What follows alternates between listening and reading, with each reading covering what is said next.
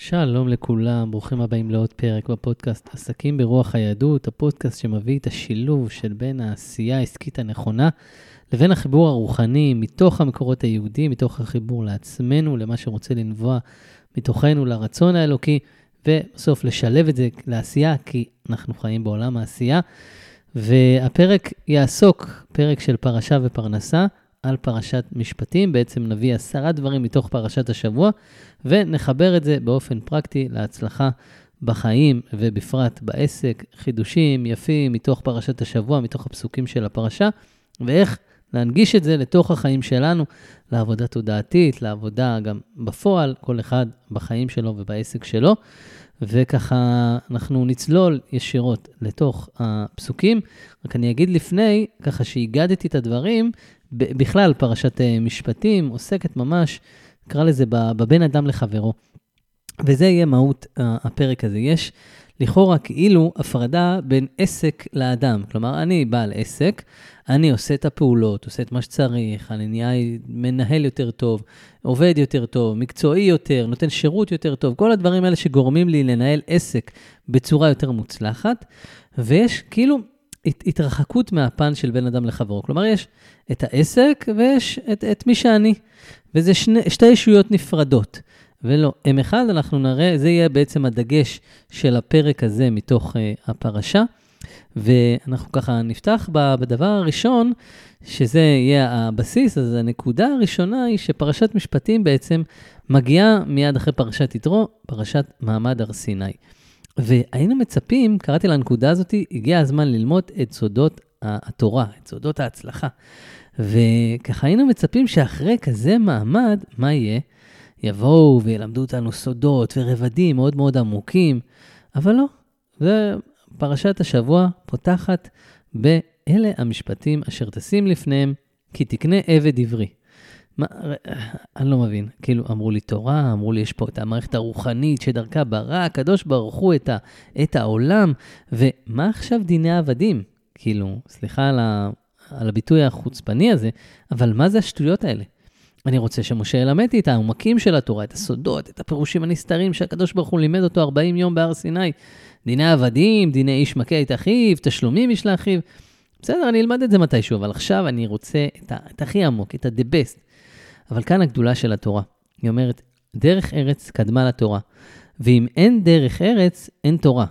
כלומר, אם לאדם אין דרך ארץ, אז כל התורה שיש לו ושקיימת אצלו היא לא שווה כלום.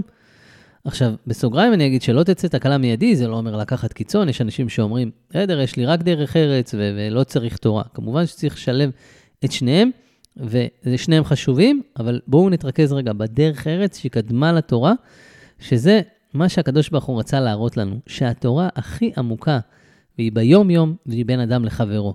אחרי שתבין את, ה, את הדברים האלה ותטמיע אותם בחיים, אז לך תשב ותלמד חידושים, אגדות גמרא, סודות התורה, כל הדברים האלה. אבל עד שלא תחדיר לעצמך את הדבר הכי הכי מהותי, אז חבל על הזמן, חבל ללמד אותך את העומקים כשאין לך בסיס מאוד מאוד יציב, וזה בעצם התורה. בעסק, בעבודה, הדבר מאוד דומה. אנשים באים ואומרים, אני רוצה את הכי טוב, אני רוצה את הקמפיין הכי מושקע, את אנשי המקצוע הכי הכי טובים, אני רוצה שתפצחו לי את ההצלחה כמה שיותר מהר. באמת, הם משקיעים המון כסף ומוצאים קמפיין נהדר. אבל ביום-יום, הבן אדם לחברו, לא, לא, לא יודע למה התחלתי בשלהם, שלנו אני אגיד, אני לא נופל מזה. הבן אדם, אנחנו רוצים את ה-the best, אבל ביום-יום הבן אדם לחברו שלנו, במילים אחרות, עדינות, על הפנים. לשון הרע, צרות עין, לא עוזרים, אין זמן, מרמים בקטנה כזה, רבים עם האישה, לא מוותרים, נלחמים.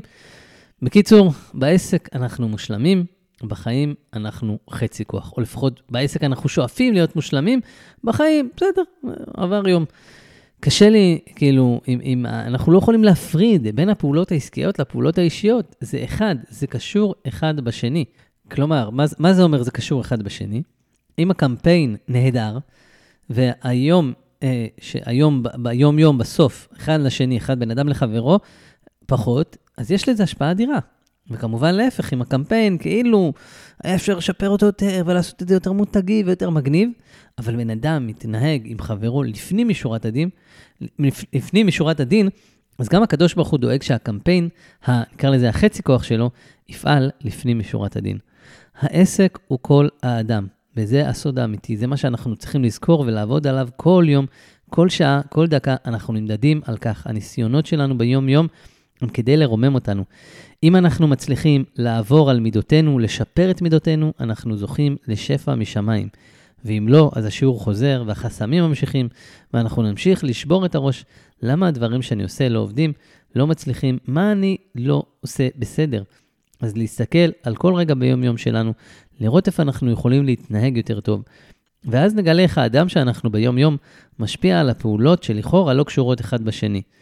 שנזכה באמת להיות אדם שלם, כמו שהקדוש ברוך הוא רוצה, לנהוג ביושר עם שם אחיו, ולנהוג אפילו לפנים משורת הדין.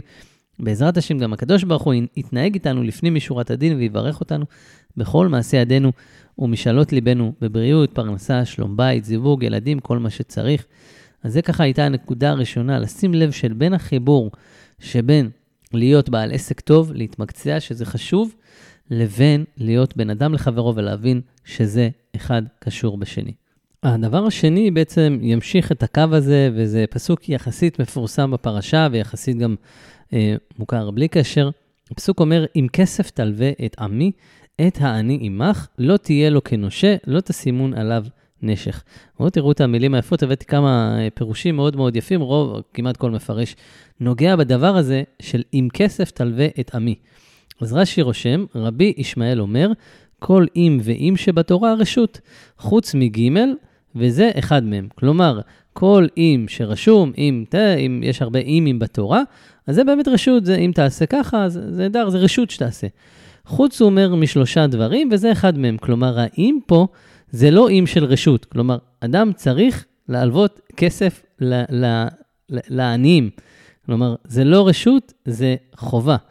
וככה גם אה, אור החיים הקדוש, בפירוש שלו על הפסוק הזה, אפשר ככה, מי שיש לו יכול לקרוא, הוא רושם, אני לא אגיד את הכל, אני אקח חלקים אה, נבחרים נקרא לזה, כי בא כתוב להודיע ולהשיב גם כן לאשר ישאל השואל בראותו, כי הרבה כבוד האדם בזהב לרוב, ואוצרותיו מלאים הון עתק, ללא צורך בו, ויאמר אדם, מה הנה אוצרות זהב לאדם, ללא דבר, למה הספיק השם לתת לו מזונותיו הצריכים, ולא יהיה זה גדול מיעקב אבינו, אשר שאל, לחם לאכול ובגד ללבוש. כלומר, אומר, יש אנשים שיש להם באמת הון עתק, אין, אין סיכוי שהם בכלל, גם אם הם, לא יודע, יבזבזו את זה על, על, על אה, יוקרה, גם לא יצליחו להוציא את כל הכסף שיש להם. מה, למה הקדוש ברוך הוא לא נתן להם מספיק? לאחרים הוא נתן בקושי ככה לחם לאכול ובגד ללבוש? מה, מה הדבר הזה?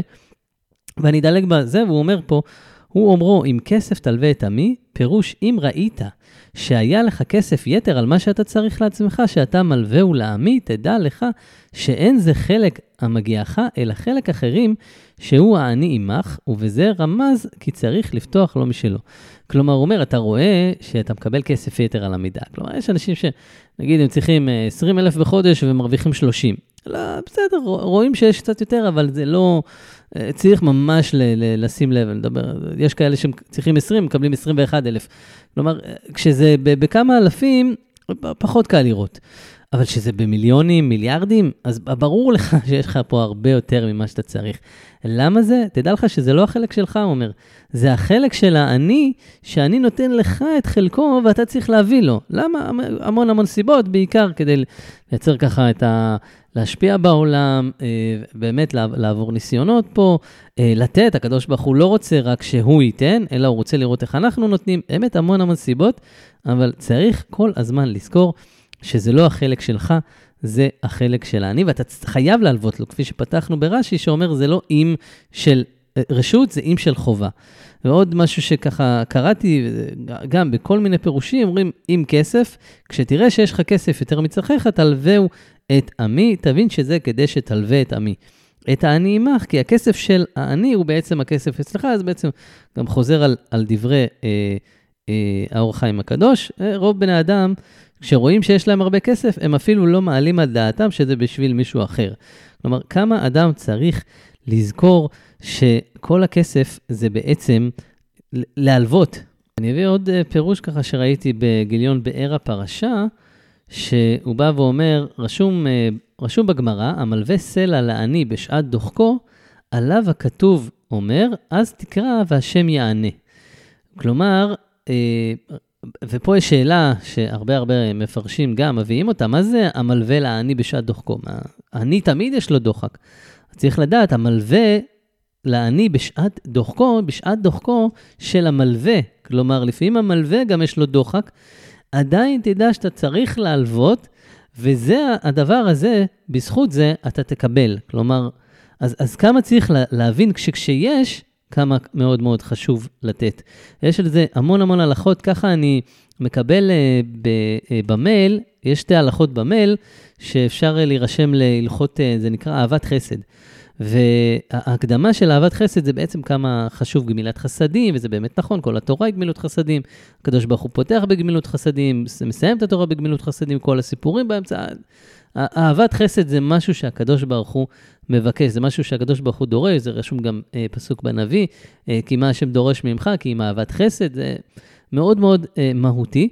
ואחרי כל ההקדמה הזאת וההסבר למה כל כך חשוב גמילות חסדים, ההלכות הראשונות שהם מביאים שם זה הלכות הלוואה. כלומר, היינו מצפים, הלכות צדקה, הלכות, אה, לא יודע, מעשר, הלכות אה, אחרות, אה, הכנסת אורחים, לא יודע מה. אבל דווקא פותחים בהלוואה, וכשהסתכלתי על זה עוד פעם בסיבוב נוסף שעשיתי, אמרתי לעצמי, וואו, כי הלוואה זה מרגיש כאילו זה איזה מותרות, זה עם כסף תלווה תמיד. לא, זה כל כך כל כך חשוב שאנחנו נדאג אחד לשני, ויש לנו עסק כדי לעזור אחד לשני. אנחנו מייצרים פרנסה, ברור, בשביל ביתנו, בשביל להתפתח, בשביל לייצר עסק יותר גדול, להשפיע יותר, אבל אחד הדברים שכל כך כל כך חשוב לשים לב אליהם, שכמה חשוב להלוות ולהחזיק את האנשים, גם רשום, וחי אחיך עמך, כלומר, כשאתה מלווה, אתה לא נותן, יש הבדל בין צדקה להלוואה. בצדקה הבן אדם מרגיש גם לא נעים. גם אם זה נעשה בסתר, הוא מקבל כסף, הוא לא עובד בשביל זה, המון המון סיבות נפשיות. כשמביאים הלוואה, ובן אדם מתוך ההלוואה מפתח עסק, ואז מחזיר את ההלוואה ומייצר, הוא מרגיש שותף לעולם. וכמה חשוב הלוואה, אפשר לעשות על זה שיעור שלם. אנחנו נעצור פה, ובאמת נושא כל כך כל כך מהותי. אם כסף תלווה את עמי, זה לא אם, זה כאשר, זה חובה. אז כמה לראות בעסק איך אפשר לא יודע, להפעיל גמח בעסק, להפעיל, אה, ככה להפריש הצידה, לראות כל הזמן, להגיד איך אני לוקח את הכסף ויודע, זה לא רק בשביל החסכונות שלי, אלא אם מישהו יצטרך הלוואה, אני מוכן. אני מוכן להיות פה שליח של הקדוש ברוך הוא בדבר הזה. אז הנקודה השנייה, לחבר את האם כסף תלווה את עמי, את הכאשר תלווה את עמי, את ההלוואה, כמה היא חשובה לפתח את העולם ולדאוג אחד לשני, ובזה הקדוש ברוך הוא ישלח עוד יותר הצלחה ונוכל אה, להגדיל את מעשה ידינו. הנקודה השלישית, היא ממשיכה את הקו הזה, קראתי לזה החוליה החלשה. אני יודע שזה הוזכר אה, הרבה במסגרת כזו או אחרת, המושג הזה, החוליה החלשה, וזה מאוד נכון. בעצם המערך, אני מדבר על העסק בכלל, בכל דבר בחיים, אבל המערך נמדד על בסיס החוליה החלשה. כלומר, יכולים להיות, נגיד בשרשרת, חוליות מאוד מאוד חזקות, מספיק שאחת היא רקובה, אז כל השרשרת תתפרק. אז אותו דבר גם בעסק. אם יש לנו מלא מלא מחלקות שהן אה, מעולות, אבל אחת לא טובה, אז, אז יש איזו בעיה. ומאיפה הבאתי את החיבור הזה? בעצם כל, המון, לא כל, המון מפרשת השבוע מדברת על היחס של בן אדם לחברו, ויותר על ה, בעצם המקום הזה של לדאוג לחלשים. אני לוקח את זה עכשיו מכמה מילים מ"ותן חלקנו", ונפתח את זה, ותן חלקנו של תשפ"ג, שהוא מביא את, ה, את הנושא הזה, והיה כי יצעק אליי.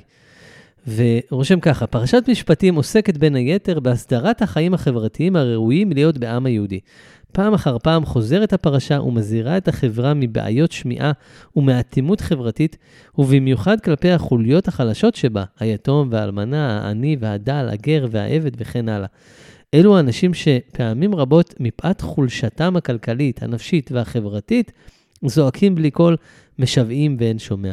והן, החוליות החלשות הללו, מהוות את מבחן החוסן המוסרי והלכידות החברתית של השרשרת כולה. אם הן חלילה לא תעמודנה בלחץ, תיפרם ותתפרק חלילה השרשרת כולה. גורלה של החוליה החזקה ביותר תלוי בזו של החלשה ביותר. כי כל החוליות ערבות זו לזו. ולכן דווקא אחרי עשרת הדיברות תבוא פרשת משפטים ותזהיר פעם אחר פעם, וגר לא תונה ולא תלחצנו, כל אלמנה ויתום לא תענון, אם ענה תענה אותו, אם צעוק יצעק אליי, שמוע אשמע, אם כסף תלווה את עמי. בעצם כל הנושא הזה של הלדאוג אחד לשני פה, ובטח לחלשים, זה החוליה הכי הכי קריטית ביסודות החיים שלנו. וכפי שאמרתי, חיברתי את זה לעסק. אפשר לחבר את זה בשתי רמות, זה עולה לי כרגע משהו ככה יותר מדויק, שגם בחוליות, לשים לב ברמה הגשמית, לחוליות שבעסק, לראות שכל מחלקה, לפעמים אי אפשר לעבוד על הכל, אבל כל פעם לשים לב, פעם, השבוע יותר דגש על המכירות, שבוע הבא יותר דגש על השיווק, שבוע הבא אולי להסתכל פוקוס על המוצרים, שבוע אחרי זה, כל פעם לבוא ולבדוק את העסק, זה ניהול עסק נכון בחוליות, בעיקר בחוליות החלשות שלו. מאוד מאוד קל ללכת לחוליות החזקות ולחזק אותן עוד יותר, או, או לשמוח מהן, או לעשות שם עוד פעילות. הן החוליות החזקות, זה כיף. אבל דווקא החוליות החלשות הן מה שישפיעו בעיקר על הצלחת העסק, וברמה הרוחנית, החברתית, הנפשית, כל הדברים האלה, לא הקמנו עסק כדי לייצר רק כסף. זה נושא שאני אחזור עליו 80 אלף פעם אם צריך, כי הוא כל כך, קודם כל צורב לי בנשמה, ואני רואה את זה ביום-יום. כל המוצרים ש... בדרך כלל מלמדים ליצור, יש את המושג הזה, מוצרי פרימיום ועוד מאוד כל מיני מושגים. תמיד המטרה היא כסף, לפעמים זה בכלל לא מחובר לבעל העסק, אבל העיקר תכניס עוד כסף. ובעצם המטרה היא לא בכוח, רציתי להביא, אתם יודעים, את זה, אפילו לקחת את זה לעוד יותר קצה, וסליחה אם זה ככה יפגע במישהו, אבל כל ה... ה הללחוץ, פתאום כשקראתי את הפרשה, זה מאוד התחבר לי. להגדיל מחירים ולגרום לאנשים לקחת הלוואות, זה ממש לא, ממש כל אלמנה לא תלחצון. אתם יודעים, ובכלל, אם מישהי שעכשיו לקוחה היא אלמנה, וגורמים לה לצרוך מוצר עוד יותר יקר ממה שהיא צריכה, זה ממש ללחוץ אותה, זה לעבור על, על עליו כפשוטו לדעתי. ואנחנו צריכים כעסק לא רק להסתכל החוצה. ולפעמים אולי כן, להפסיד קצת מהרווח שלנו, לא יקרה כלום אם אנחנו נדאג אחד לשני, מי ששומע את הפודקאסט הזה, מאמין, או לפחות אני מקווה, חודר לו עוד ועוד, בכל נפשו, שהקדוש ברוך הוא יפרנס אותו. מי שהרבה זמן בעסקים ומתעסק עם פרנסה, כבר חווה על בשרו שזה לא הפעולות, הוא מרגיש את זה.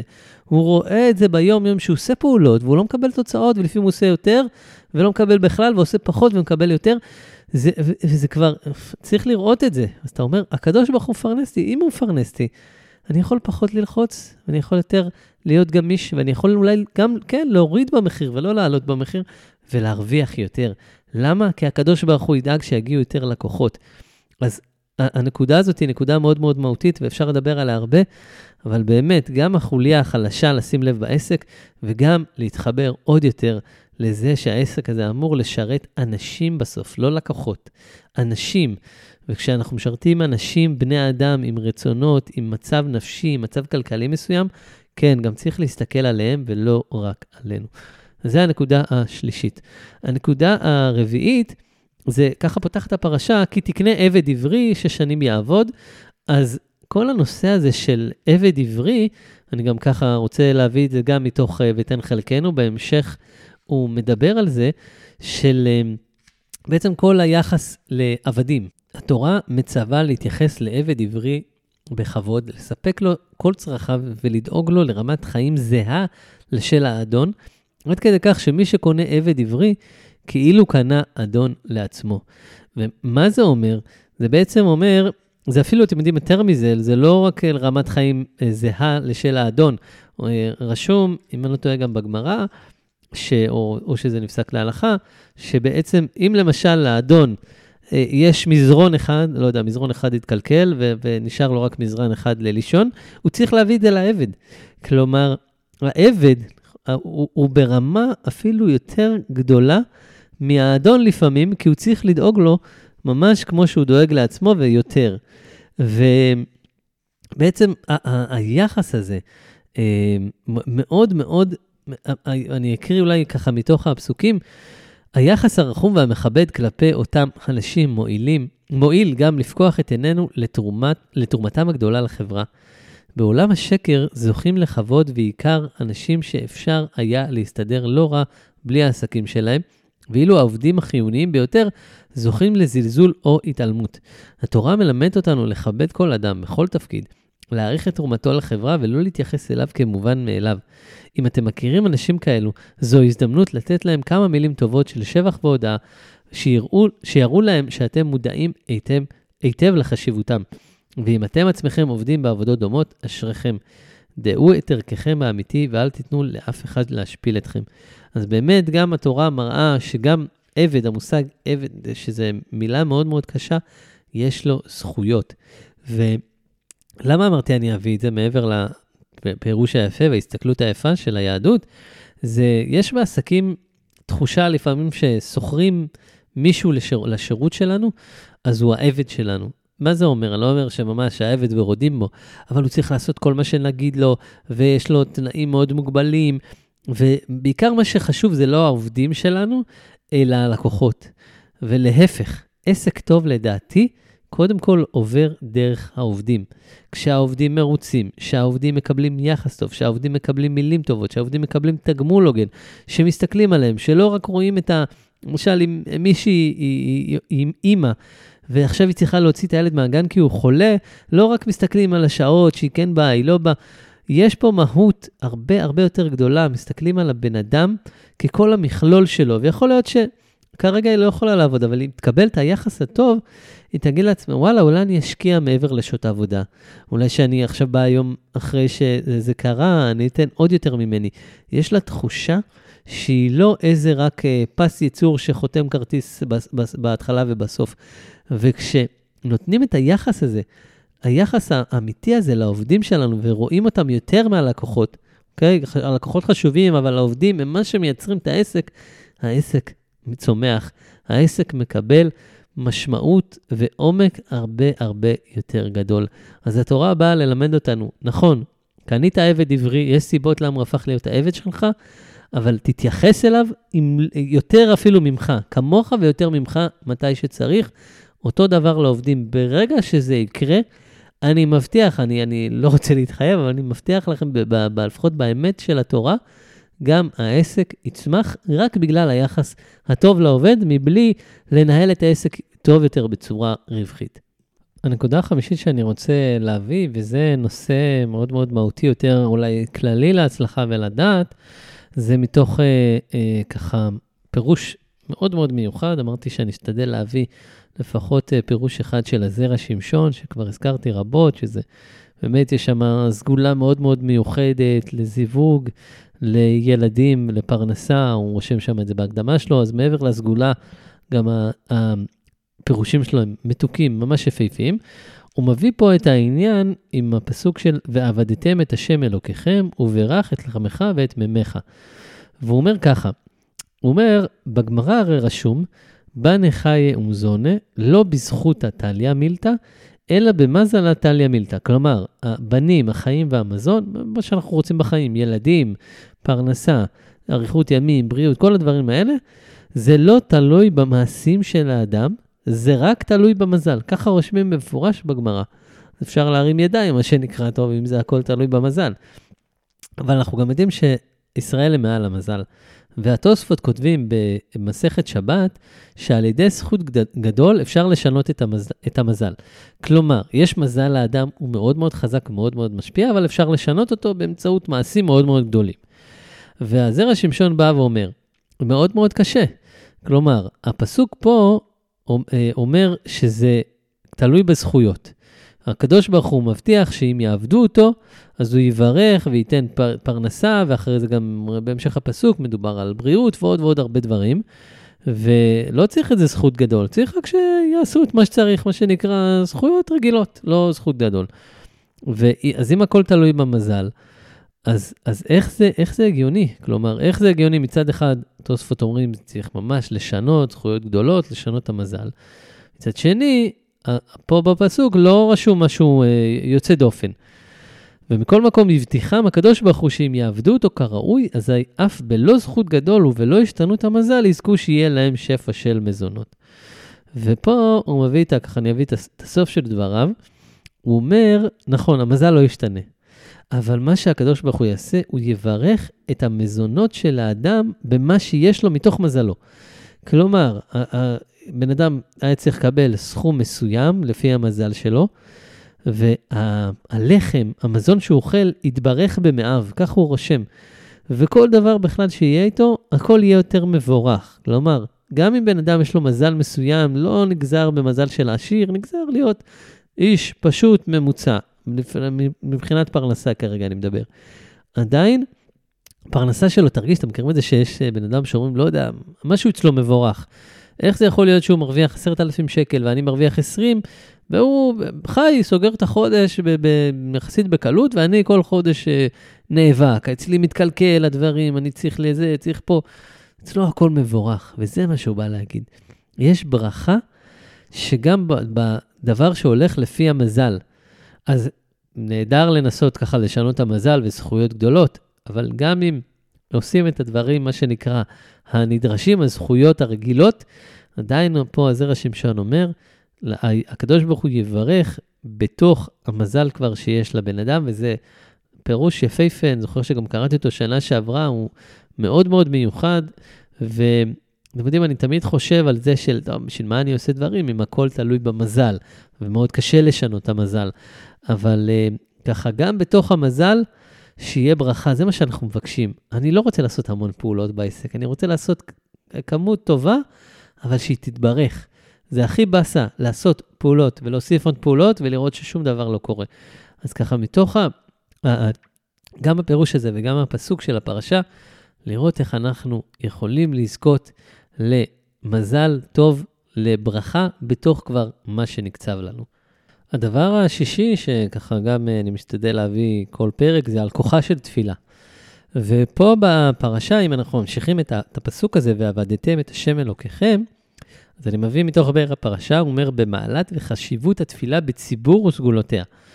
ופה הוא מביא, הוא אומר הפסוק, ועבדתם בלשון רבים. דהיינו שמתפלל הציבור, כי ברבים היו עמדי, שעל ידי זה נמשך שפע הפרנסה בהרחבה לכל אחד ואחד מהמתפללים. ואם יתפלל עם הציבור, יהיה מובטח שפרנסתו תהיה מוזמנת לו בכל יום ברווחה. ולמה הוא הדגיש את המילה ועבדתם, וגם ברבים ובציבור? כי הוא מביא פה בתוך הפירושים, שכשבן אדם מתפלל לבד, אולי אני ממש אקרא, ואמרו חז"ל במסכת ברכות, אין הקדוש ברוך הוא מואס בתפילתן של רבים, שנאמר, הן קל אה, כביר ולא ימאס. כלומר, שהאדם שמתפלל עם, ה, עם הציבור, נגיד שבן אדם מתפלל לבד, אז מדקדקים איתו על, על מעשיו, כלומר, הוא מתפלל ביחידות, אז בודקים רק אותו.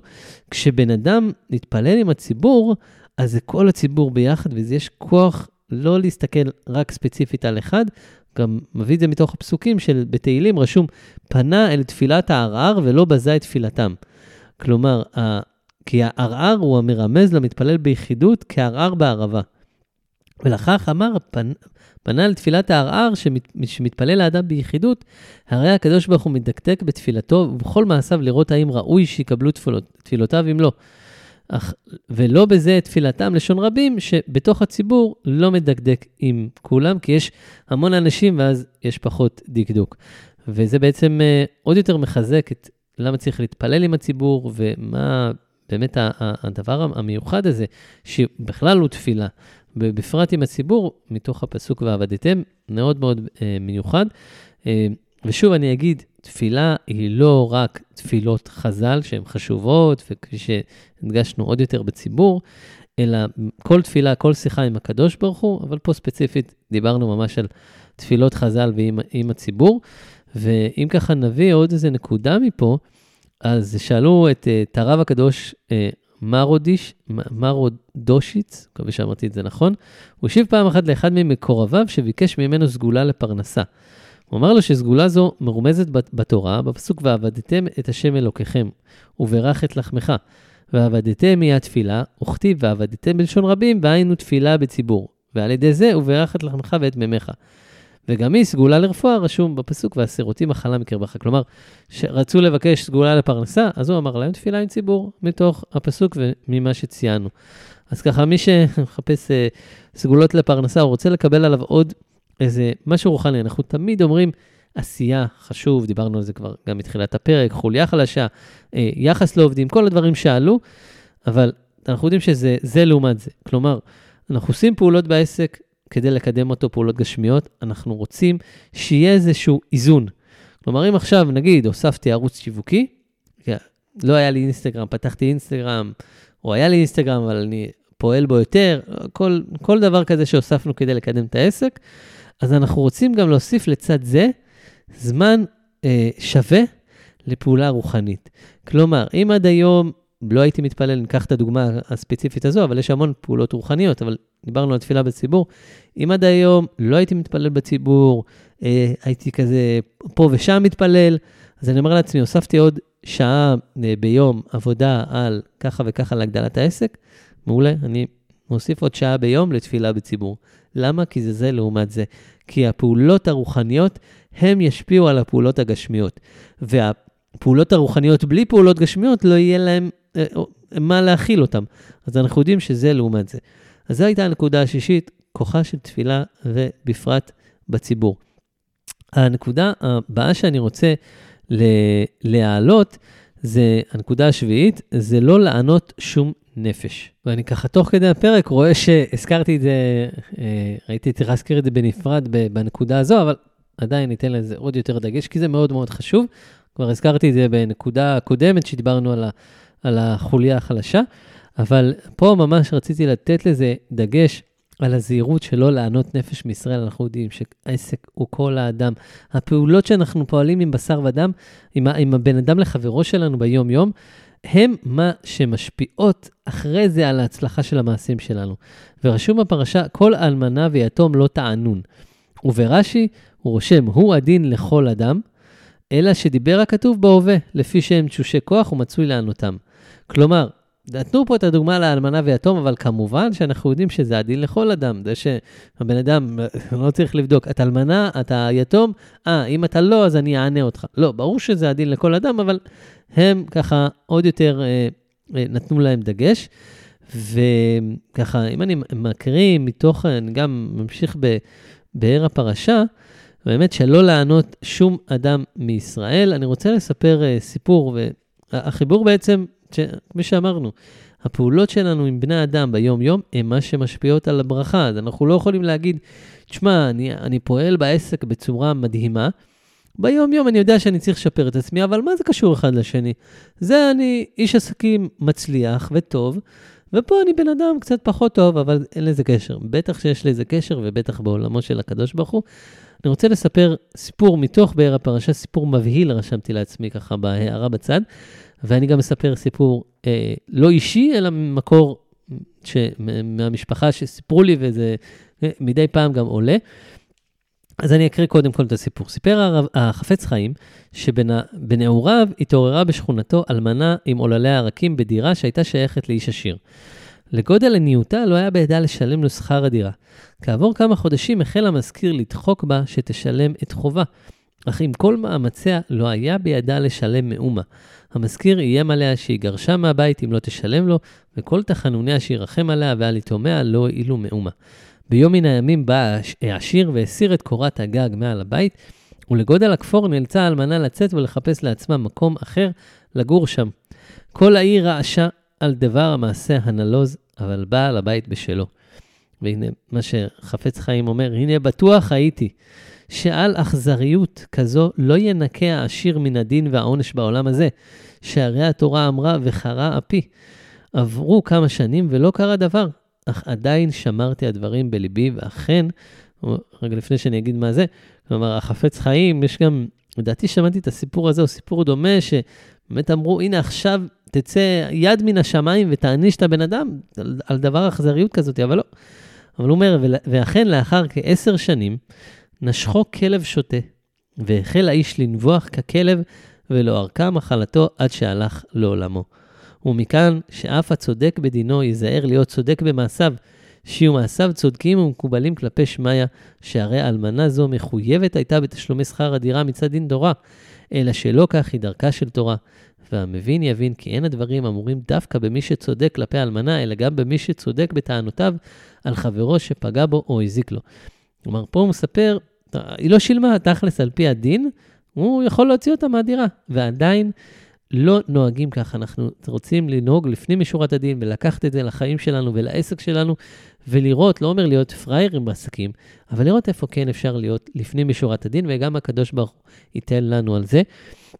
אני רוצה גם לסיפור, אה, לספר סיפור שעובר ככה במשפחה שלנו, לא אישית, אלא אה, עם סיפור שקרה. אספר את הסיפור. דוד שלי אומר שכילד הוא הלך עם אימא שלו, עם סבתא שלי, לשוק. הם גרו ביד אליהו, אולי אם עוד מישהו ישמע את הסיפור, יכיר את, ה, את הסיפור הזה. הם הלכו לשוק, נו, ליד יד אליהו, יש את ה... שכחתי, שכונת, שכונת התקווה, וככה הוא ראה איזה איש שהוא, אתה יודע, מתנהג כמו משוגע, צועק, מדבר, מכירים איזו התנהגות כזאת שהיא לא נורמלית. והוא שאל את uh, אימא שלו, מה זה הדבר הזה? והיא סיפרה לו את הסיפור, תקשיבו, זה סיפור מצמרר. היא אומרת, uh, uh, מה שהיה, הבן הזה הוא איש של מישהו שהיה עשיר, מה זה עשיר? עשיר בצורה מטורפת. היה לו כמה וכמה בתים שלמים באלנבי, ועוד מלא מלא נכסים ודברים וזה. והייתה אצלו אלמנה עם ילדים, שהיא גם, היא איחרה בתשלום, הוא עשה איתה חוזה. בחוזה הוא אמר, עד יום כזה וכזה, את צריכה להעביר לי כסף, סכום כסף מסוים, ואם עד היום שזה לא תעביר, אני מוציא אותך מהדירה. כן, בסדר, חתמו כמו שצריך וזה, מעולה. היא, האלמנה, התעכבה, ולא העבירה את הכסף. היא העבירה, בעצם, השיגה את הכסף באותו היום שנגמר החוזה, אבל כמה שעות, נגיד אם החוזה עד 12 בצהריים, אז היא השיגה את הכסף עד 4 אחר הצהריים. והבעל הדירה לא היה מוכן לשמוע. הוא, העיף אותה מהדירה, הוא זרק את החפצים שלה, הוא החליף מנעול, והיא ישבה בחוץ, ועם הילדים שלה, תחשבו, מעיפים אותך מהבית, ואתה פשוט נשאר בלי כלום, בחוץ עם הילדים, אלמנה. היא קיללה אותו, אנשים מספרים, שמעו אותה, היא אומרת, היא קיללה אותו שהבנים שלו ילכו משוגעים ברחובות. אנחנו מדברים, תחשבו, על בן אדם שהוא עשיר ברמה שאין לתאר. כלומר, הבנים שלו צריכים להיות, בסדר, גם אם הם לא יצאו הם הכי משכילים, הם יצאו נורמליים. הבן אדם הזה ירד מנכסיו לאט לאט עם הימים, וכפי שסיפרתי, הבנים שלו הלכו משוגעים. דוד שלי ראה פיזית את אחד מהם הולך ברחוב כמשוגע. וככה, אני כל פעם ששמעתי את זה, גם עכשיו שאני מספר את זה, זה, זה מצמרר. למה אנחנו צריכים להתייחס אחד לשני בצורה טובה, בצורה הוגנת, וגם אם צריך, לפנים משורת הדין, קללה של בן אדם, ובטח אלמנה, היא נחשבת, והקדוש ברוך הוא שומע וישמע את קולה, וזה באמת סיפור שאני אומר את זה ממקור ראשון, ממקור מוסמך, וגם סיפור שהבאתי מחפץ חיים, ויש אינסוף סיפורים, כמה אנחנו צריכים לשים לב לזה, זה הדברים שמשפיעים. אז זו הייתה הנקודה השביעית, לדעתי המאוד אה, מצמררת. בואו נעבור לנקודה השמינית, והיא מתוך uh, הפסוק בפרשה, לכלב תשליכון אותו.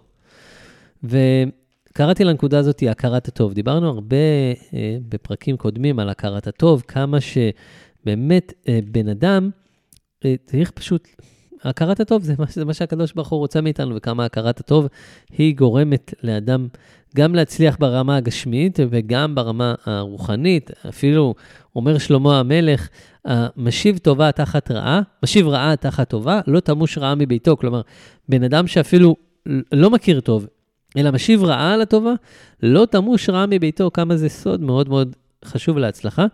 ואני רוצה גם להקריא מתוך uh, באר הפרשה, שהוא אומר, אומר ככה, לכלב תשליכון אותו, וברש"י, ללמדך שאין הקדוש ברוך הוא מקפח שכר כל בריאה.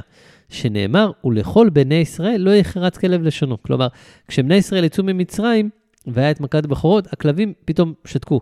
בדרך כלל כשמלאך המוות מגיע, מגיע, הכלבים נובחים. ודווקא הפעם, לא, הכלבים היו בשקט. אמר הקדוש ברוך הוא, תנו לו שכר. לאידך מצינו בדעת זקנים מבעלי התוספות, שפרשו שכיוון שהכלב הוא שומר הצאן ונובח להרחיק הזאבים, לכן מכירים לו טובה ומשליכים לפניו הנבלות. ולכאורה זה שני תארים סותרים. האם הכלבים זוכים לקבל שכר על הנביחה או על שתיקתם מלנבוח?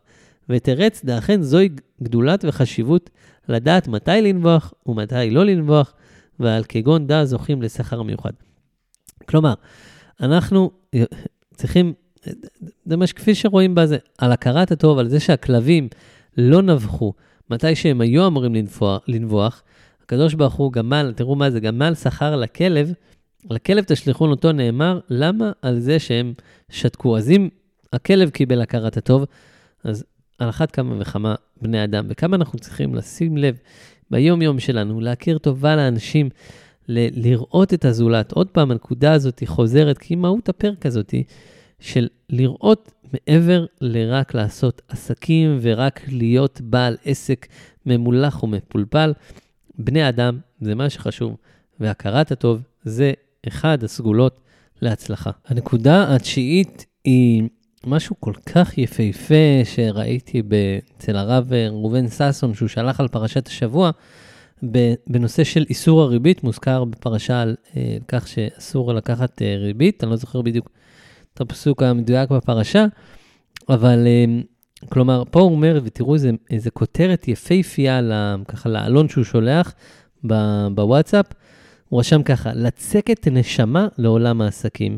ואמרתי לעצמי, אני ככה אקרין דברים אה, נבחרים מתוך הטקסט, אבל אני אקריא את כל הטקסט מילה במילה, כי הוא טקסט כל כך מהותי, כמה דקות, אבל אנחנו נתגבר על זה ונהנה וניקח את זה לחיינו. זה רושם ככה, בפרשה שלנו, התורה מצווה את העשיר לתת הלוואה לעני, כדי לעזור לו שלא ייפול ויזדקק לבריות. וחכמים מלמדים שנתינת הלוואה כזו היא גדולה ממצוות צדקה שניתנת למי שכבר נזקק לבריות. ובנוסף, התורה אוסרת לקחת ריבית על ההלוואה. הוא פותח ואומר, וגם הזכרתי את זה בתחילת הפרק, כמה גדולה אה, אה, מעלת ההלוואה, שהיא אפילו יותר מצדקה. האיסור לקחת ריבית הוא דבר שהטבע האנושי מתקשה בו מאוד, שכן הכסף הוא אחד המרכיבים העיקריים בפרנסה ובשגשוג הכלכלי. הכסף מאפשר לקנות סחורה ולהרוויח, להשקיע את הכסף, להרוויח אחוזים ועוד. הלוואה ללא ריבית לכאורה פוגעת במלווה. מדוע אם כן לא נתייחס להלוואות כמו השכרת כסף? כשם שהאדם יכול להרוויח מכך שמשכיר את רכבו, או כליו לחברו, כך יוכל להרוויח מכך שמשכיר לו כסף. כלומר, כמו שאדם משכיר משהו ומקבל רווח, או כל פעולה עסקית, למה בכסף זה לא מתקיים? בורים עמוקים נאמרו בכך, וניגע בנקודה, בנק, אה, וניג, וניגע בנקודה אחת מהם. בדרך כלל אנו רגילים שמערכת היחסים הממונית בין בני אדם נחלקת לשני מישורים נפרדים. מישור אחד הוא המישור העסקי, בו כל אחד למעשה מנסה להרוויח, ובא בקשרי מכר וסחר עם אחרים. במרחב הזה, אף שבוודאי בני אדם ישרים מנהלים משא ומתן באמונה, בכל מקום נקודת המוצא הבסיסית היא שכל אחד דואג להצלחתו ולרווחיו. המישור השני הוא מישור הצדקה, בו האדם עושה צדקה עם ממונו ומעניק לעניים ולנזקקים.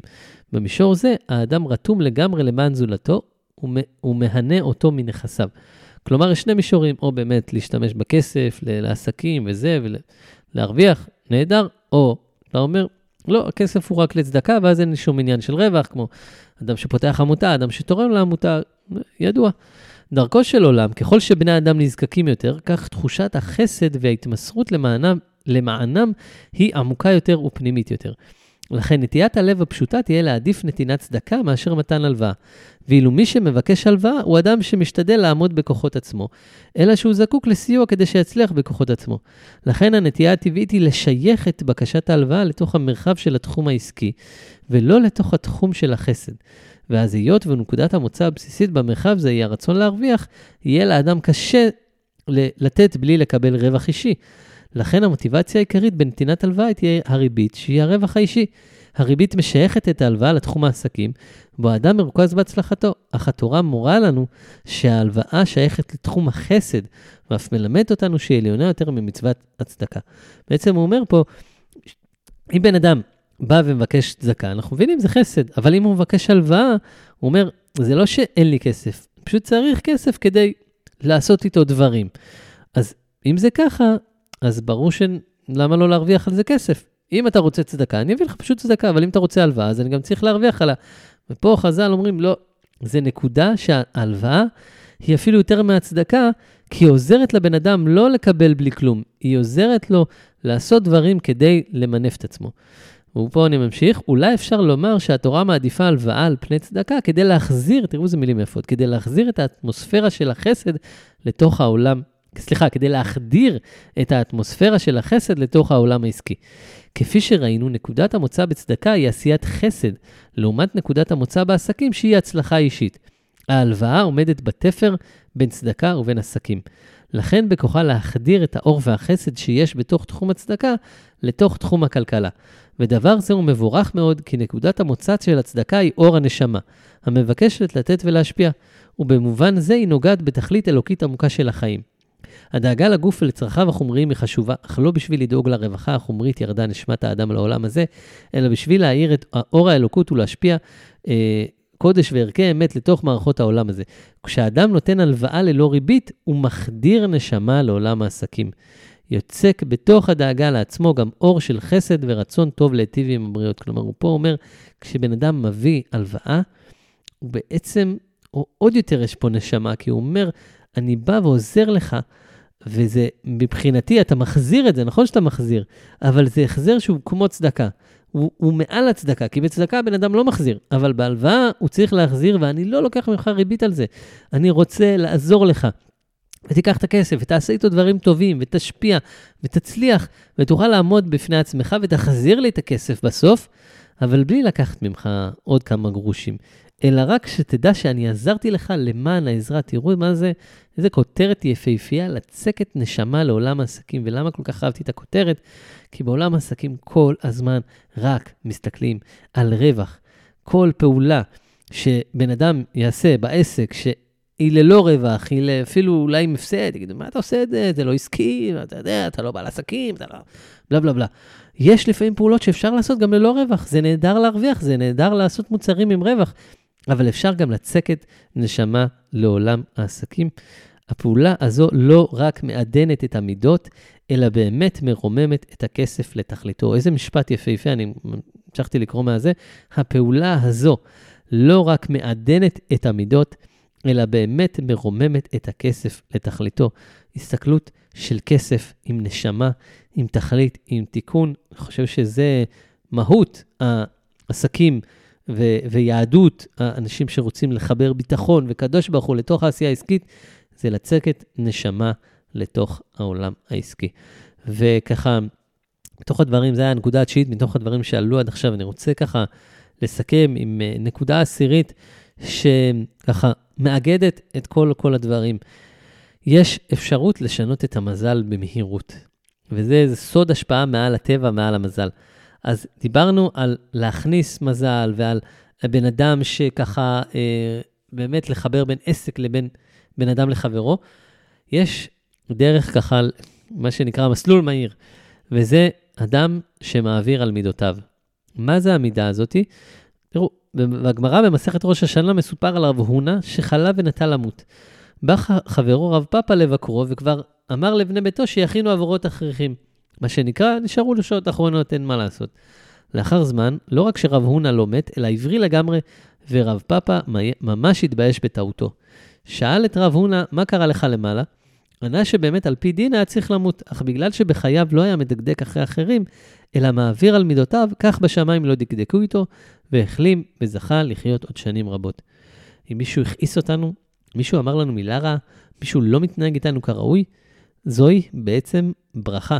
הקדוש ברוך הוא שולח לנו ניסיון לשפר אותנו, לראות האם הגענו לדרגה גבוהה יותר, ואנחנו מתקרבים למידותיו של הקדוש ברוך הוא. יש פה איזושהי נוסחה, אם מישהו פוגע בנו, מבייש אותנו, על פי הנורמה או טבע האדם, אנחנו צריכים להשיב לו בחזרה.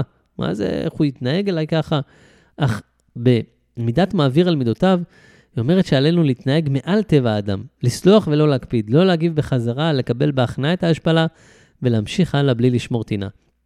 אם אדם עובר על מידותיו, אז רשום כל העובר על, על מידותיו, מוחלים לו על כל פשעה, ובאותו רגע בן אדם יכול לבקש בקשה, וזה יתקבל, כי הבן אדם נהיה צינור טהור לבורא. אז ככה, אם אני אקח את הנקודה הזאת עם כל הפרק, יכול להיות שבחיים קורה לנו, או אם יקרה לנו, אולי נדע להבא, זה מאוד קשה, זה ניסיון קשה, אבל אם נעבוד על זה כל יום, כל יום, ונצליח לעבור אותו בהצלחה, נוכל לבקש שהוא ייפתח לנו שפע במה שנבקש, פרנסה, בריאות, זיווג, ילדים, חיים, בריא, לא יודע, כל מה שבן אדם צריך.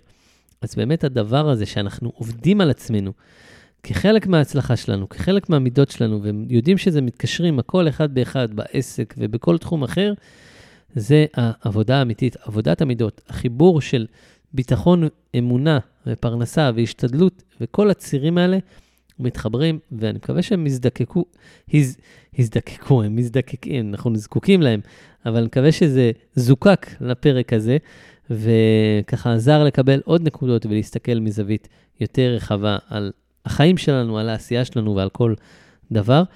אז בנימה זו, אני ככה, אולי רגע לפני סיום, אני אגיד שהפרק הזה, לא יודע מתי תשמעו אותו, הוקלט לקראת uh, סוף uh, פברואר, גם באיחור, אחרי פרשת uh, משפטים בפועל. Uh, אז מי שישמע אותו uh, עד, בוא נגיד, ב-30 באפריל, בעזרת השם, מתוכנן מעגל עסקים איתי ועם עוד חברה, קולגה, אישה מופלאה. אנחנו, מה שיהיה, אנחנו עושים מעגל עסקי, אבל הוא לא המעגל הקלאסי, זה לא על כיסאות. זה יהיה בטבע, בחוות האדם הגנו בעמק חפר, זה יהיה ב-30 לאפריל בערב, ואנחנו נחבר בין פנימיות האדם, בין הרגשות, בין כל העולם הרגשי, לבין איך להביא את זה לעסק בכלים מעשיים. אנחנו מחברים בין, בין נפש ונשמה לפרקטיקה עסקית. אנחנו עושים את זה בכוונה בישיבה, ולא uh, בישיבה על רצפה, כאילו לא על רצפה, על, uh, על, על הקרקע, על, uh, אתם יודעים, על מזרונים כאלה, בטבע, לחבר את עצמנו, להביא את מי שאנחנו, ולא רק לפעול לפי נוסחאות ונורמות, ולראות איך לפעול ככה ולחבר את המהות הפנימית שלנו עם העשייה החיצונית בצורה נכונה, לצאת עם הכלים האלה ולהצליח עוד יותר בעסקים. אז מי שזה מעניין אותו, ב-30 לאפריל בעזרת השם יהיה המעגל הקרוב. כבר יש, לשמחתנו, כמה וכמה רשומים. שוב, לא יודע מתי תשמעו, אבל אני מקליט את זה ב-23 לפברואר עכשיו, וככה יש עוד uh, חודשיים וקצת. אז uh, עדיין, תמיד טוב להירשם לפני ולשריין ו- ולהתרגש עם זה, ולא לחכות לרגע האחרון. Uh, כמובן, יהיה מספר uh, מוגבל מסוים, לדעתי עד גג 20 אנשים, אז אם זה יתמלא לפני, בעזרת השם נפתח מועד חדש, אבל אם מעניין אתכם וזה יכול להתאים, 30 לאפריל, יום ראשון, בערב, חוות האדם וגנו, בעמק חפר, בטבע, מקום מדהים, יפהפה. אני אוסיף לינק לתוך ה... בעצם לאירוע, ובעזרת השם נתראה ונחבר, בטח בהקשר הזה של הפרק, בין מהות, מהותנו, בין האדם, לבין איך לקחת את זה להצלחה בעסק. תודה רבה לכם שהקשבתם, מקווה שהנקודות חידשו לכם, העירו בכם משהו, יעזרו לכם ככה להטמיע אה, בדרכי החשיבה וגם בפועל בעסק, ובעזרת השם תראו הצלחה, ברכה, ונתראה בפרקים הבאים.